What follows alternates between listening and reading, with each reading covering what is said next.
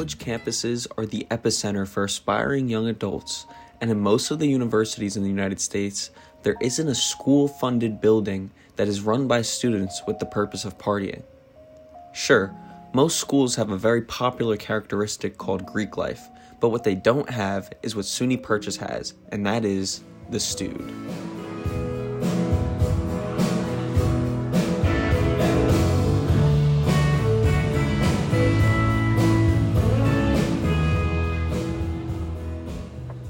So, what is the Stood?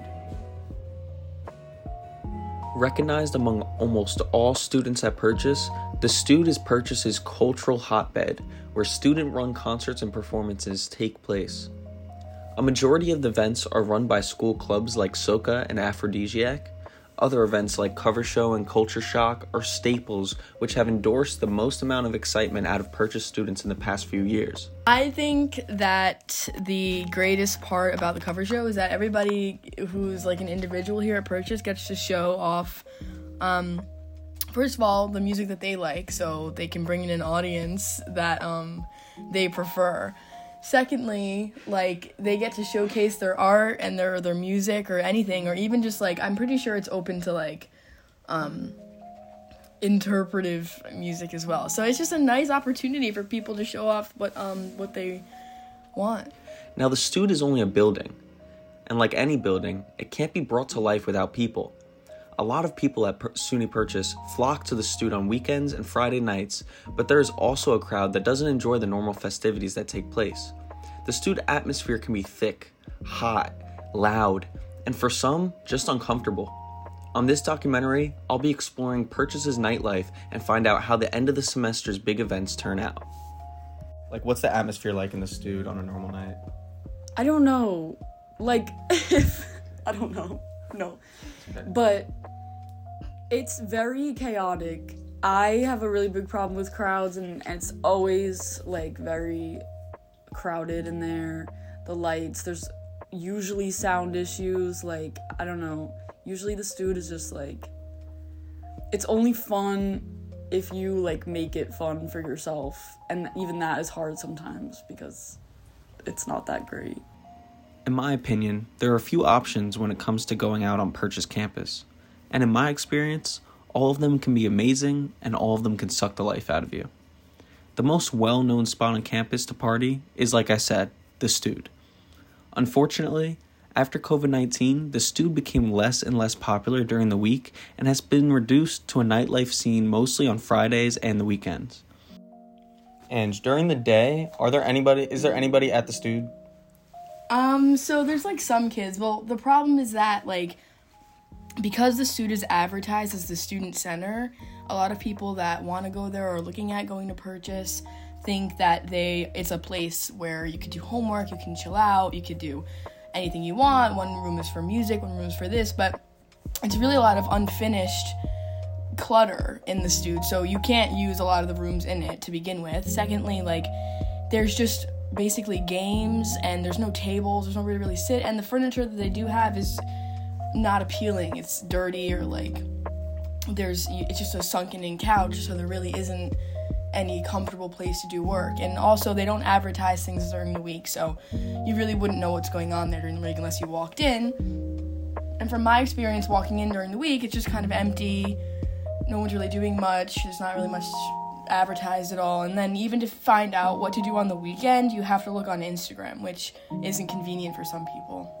When I visited SUNY Purchase in November of 2019, the Stood was advertised as a space where a lot of students could congregate during the day, and that has been nothing but the furthest thing from the truth. It's all good though, I understand it, but it definitely disappointed me. I looked forward to doing homework in a communal space while also having the opportunity to play pool, foosball, and arcade games with other students. One thing that the Stood offers is Whitson's, which is a room within the Stood that holds smaller concerts.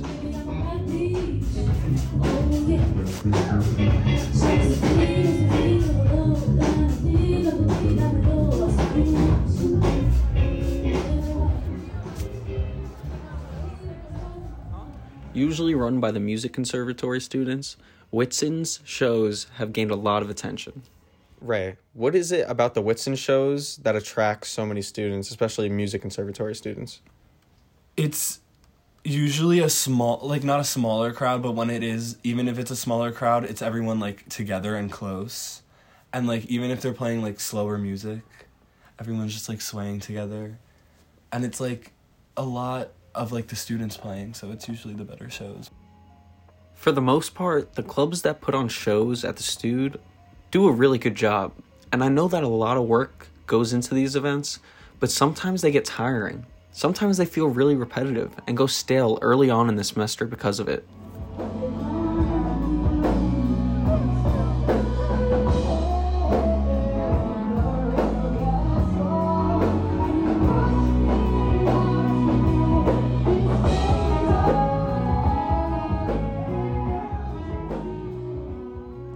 Aphrodisiac recently put on a major event called Homecoming and was able to grab Bobby Shmurda to headline the show.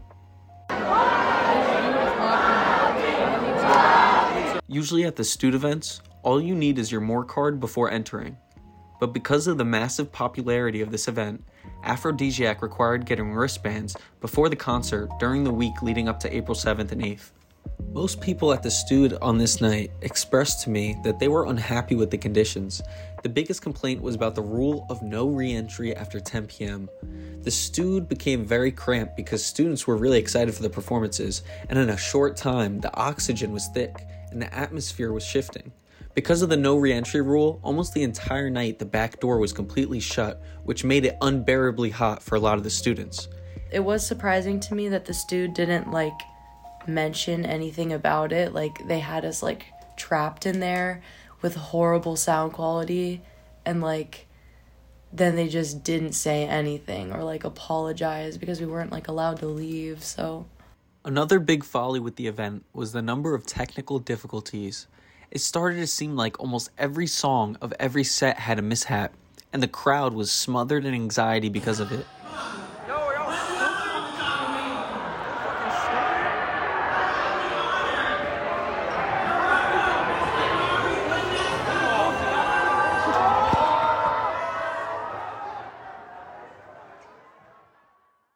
Unfortunately, for a majority of the opening performances, the crowd was hardly moving despite the music being objectively really good. I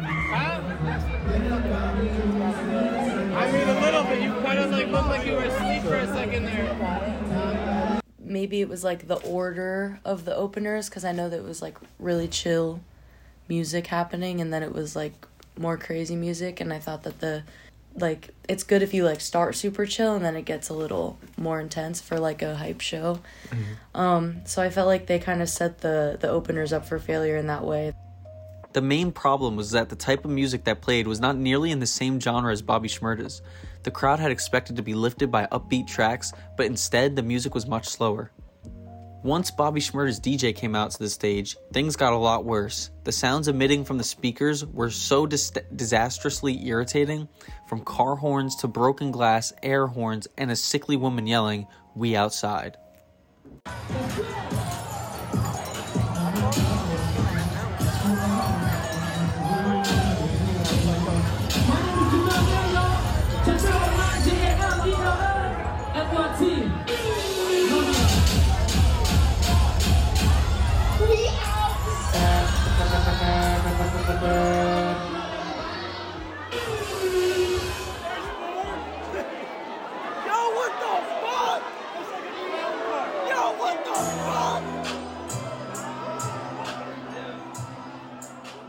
Fuck? Bobby eventually came out, but his set was very quick.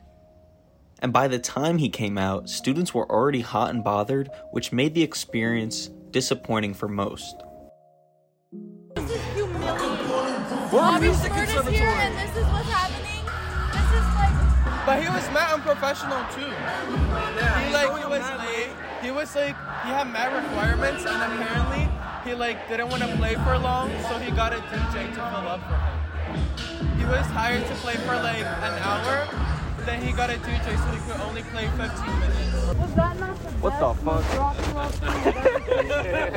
I hate Bobby That was music. Uh, oh my god. There was music. That was unbelievable. I actually want to cry. Like that was so like overwhelming to me. yeah. there so for glad I was long. in the Stood since 10 p.m. for that. Yeah, yeah, Wasted, wasted a whole fucking night. That was four That was. Yeah. You know what? Yeah, you you're right. were It four hours. I'm dropping out of studio comp because I can never be that good. I think, well, the whole time, well, we got there at like 10 because they said after that they were not letting anyone else back in. So I was like, bruh. So that was, for, first, that was like really annoying. And then, um, the other acts were going and they had sound problems too. So it was already set up for like, is this gonna be good? And then by the time, Bob, like, we were waiting there for like probably how long? Two or three hours, probably. Like standing there We in the pit of the 10. Bobby Shmurda was supposed to go on at 12, and we were he didn't go on until like 1.30. Yeah. So standing there waiting for him too because we had no idea what was going on. And no one was saying anything and people were just running around the stage like fixing the mics. And the, and the MC was like yelling at everybody, so like Yeah. it was just kind of like chaos. The next event that should be a lot of fun is Cover Show. It's done every year and has become one of the campus's all time favorite events. It's set to kick off on April 21st and will feature numerous purchase students covering their favorite artists and bands. The event runs from 5 p.m. to 1 a.m., which gives students time to check in on the performances they are eager, eager to see, step out, and come back when they're ready.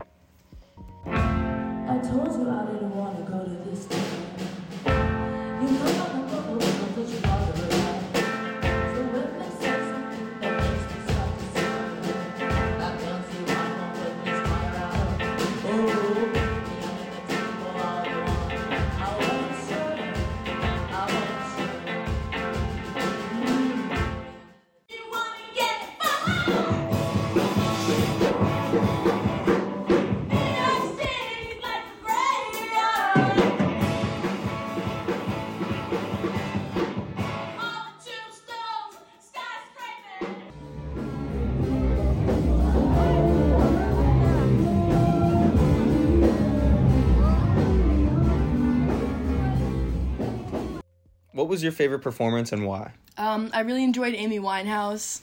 That was really cool. She she did a great job, and the band was amazing. Um, probably Big Thief. They were one of the headliners, I think, and it was just really fun. And I personally, they're my favorite band, so I really enjoyed that. But yeah, even I even like the side shows, like the the smaller um, ones that were like more low key, were also really cool. And me and Nora did Fiona Apple, so of course, that stood out to me.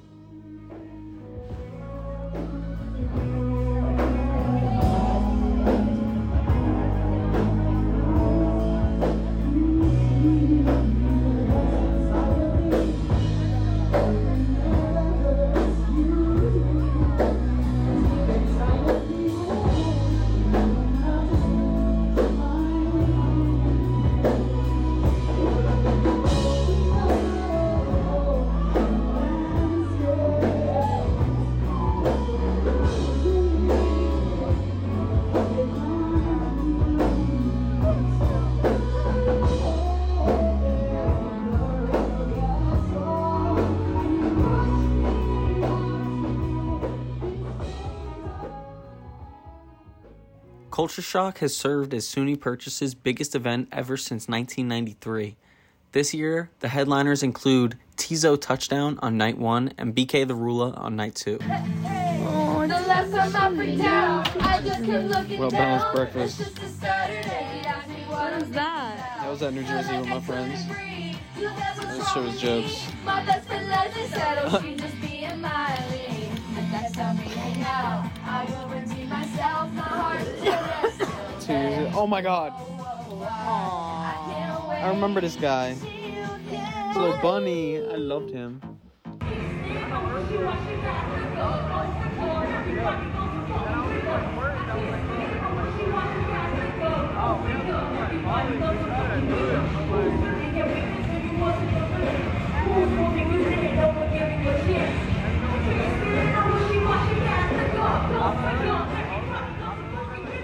I don't know. The first day I went to the side stage most of the day, and that was in Whitson's, and that was really cool because it was like all the student performers, of course, and there was like mosh pitting in there, and that was fun.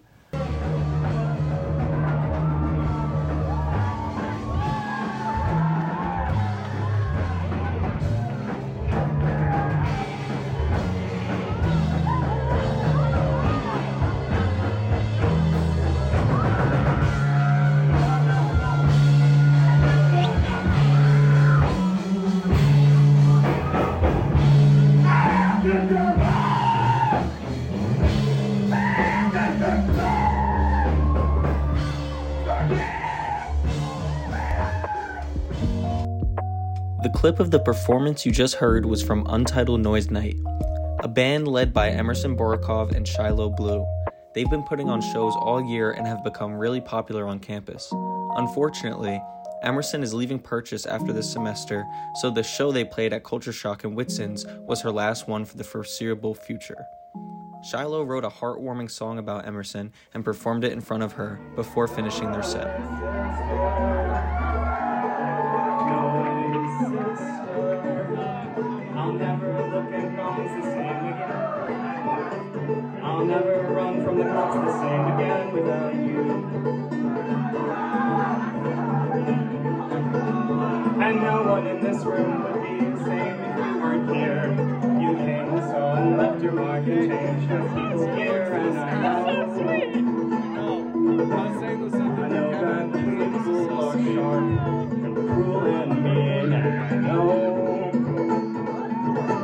That you are going to do amazing things.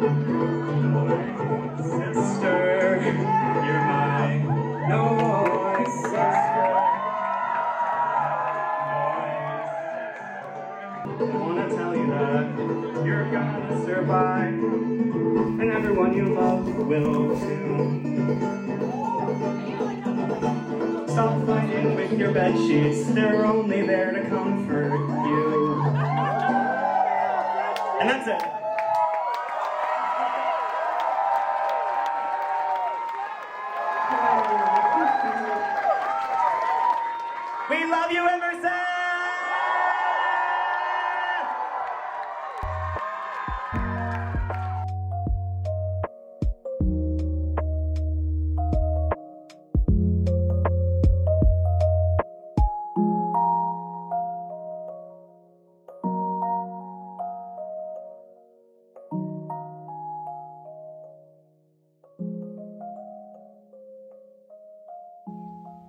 The first performer on Friday, April 28th for day one of Culture Shock was Danny Singh. And then the next hour was Gel, Talia Goddess, Wiki, Jungle Pussy, and Teezo Touchdown.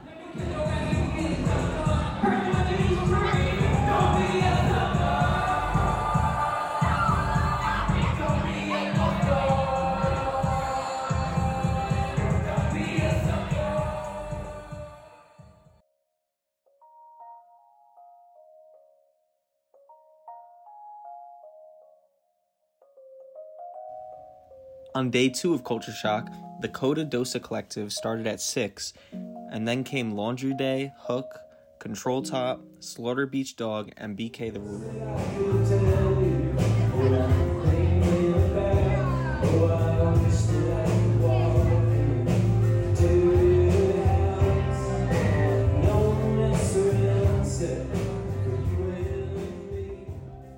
The clip you just heard was from Slaughter Beach Dog, and honestly, that's probably the band that I heard that made me want to like look up their stuff more and I'm definitely going to like listen to a lot of things from Slaughter Beach Dog.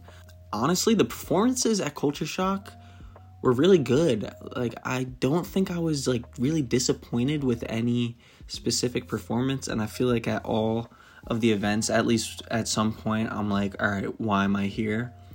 But honestly, I thought all the artists and bands did a really good job. There were other issues with Culture Shock. Once again, there was rain, just like last year. And that really just is a huge downer because it's supposed to be this music festival outside that encompasses the entire community here at Purchase. but unlike years in the past, there just wasn't a lot of like congregation congregation outside the Stood. There just wasn't a lot of um, conversations with like random people. It was more so people sticking with their friend groups, seeing performances, going back to their housing, maybe drinking a little bit, and then coming back out. Um, so that was a little bit disappointing. I, I do think how they handled the performances was was very well. There wasn't a lot of um, mic issues or sound issues, unlike Aphrodisiac's Homecoming. The only other thing that I would say was disappointing was the carnival. Last year, I felt like there was more to do. You know, even though it was still raining, we were allowed to go on rides. This year, the rides were very limited. So that was a little bit confusing. I definitely wanted to ride the swings. Um, but every time I went, they were just like, no, we're not open for operation right now. But I, I think for what Culture Shock could have been this year, they did pretty well. But for what it could be potentially as an outdoor festival, it, it's just so different when you're forced to move inside um, and just be surrounded by sound for hours on end. You know, it's just very tiring for the student body. So hopefully next year, um, for the kids who aren't graduating, they get to have an outdoors culture uh, shock. But now we're just going to hear from some people that I interviewed and see how their time went here at Culture Shock. So honestly, my 2023 culture shock I would say was a little bit disappointing. It is my first year at purchase and I've heard a lot about culture shock. It was hyped like I don't know, it's just been hyped like through the tours, through like people telling me about it and whatever. But it was raining and like it was either people were in the Stood or they left like and they would just come back which is what we did because why would you stand outside in the freezing cold rain I also like maybe it's because it was raining that it was like this, but they said that there was a carnival and like that is the saddest carnival I've ever seen. There's like a few food trucks. There's like the little swing things where it spins in a circle. A fucking oh sorry, sorry, I shouldn't. Probably there was a fun slide, and I think that was it. That was the extent of the carnival. Also, I am vegan and there was a vegan food truck for one day. And the second day, it was not there. There was no vegan options the second day. And that was so, so upsetting. Well, last year I had a really, really fun time at Culture Shock. It was still raining. That was really a letdown. And also, they don't have a rain date for Culture Shock. And I understand that they got a lot of artists and that's like a lot to handle and it is student run. But I do think it's not fair that it's supposed to be an outdoor music festival and when you put that inside it does take away from the experience. And yes like we're grateful especially because during covid like there was nothing. And and so we're definitely like appreciative. But half of the things are designed for outdoors like the food trucks and the rides. And so that's half of it. Plus it's a lot to be inside listening to music loud music all day and and having to go back and forth between your room and there is just a lot. So i do, do think it took a lot from the experience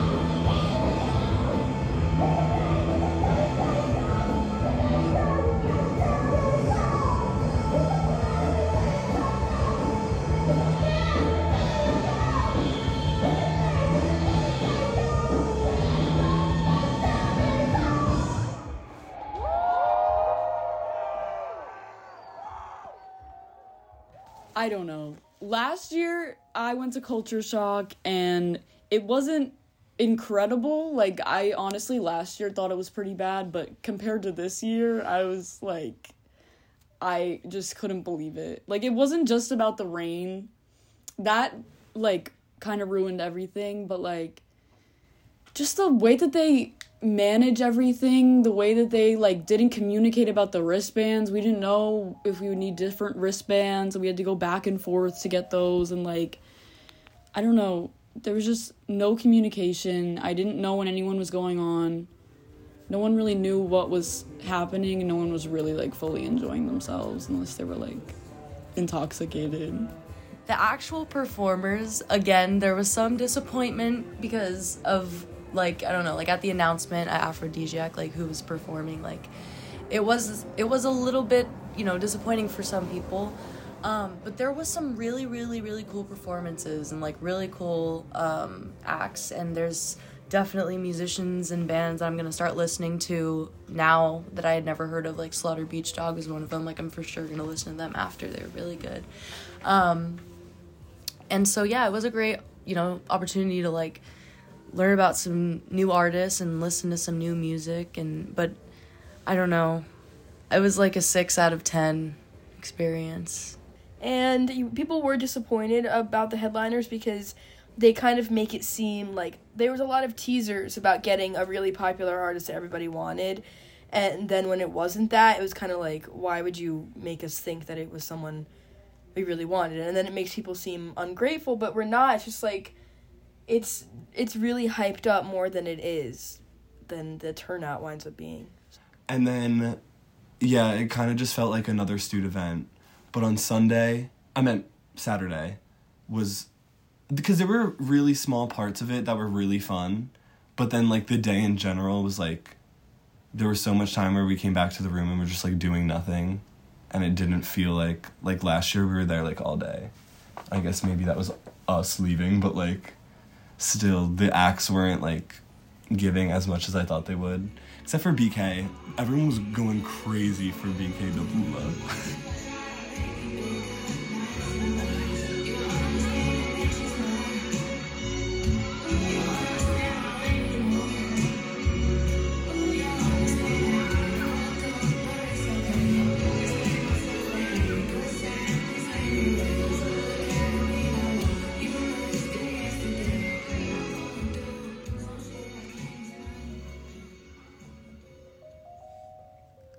think it's safe to say that some things could have gone better for Culture Shock, but honestly, I had a pretty great time.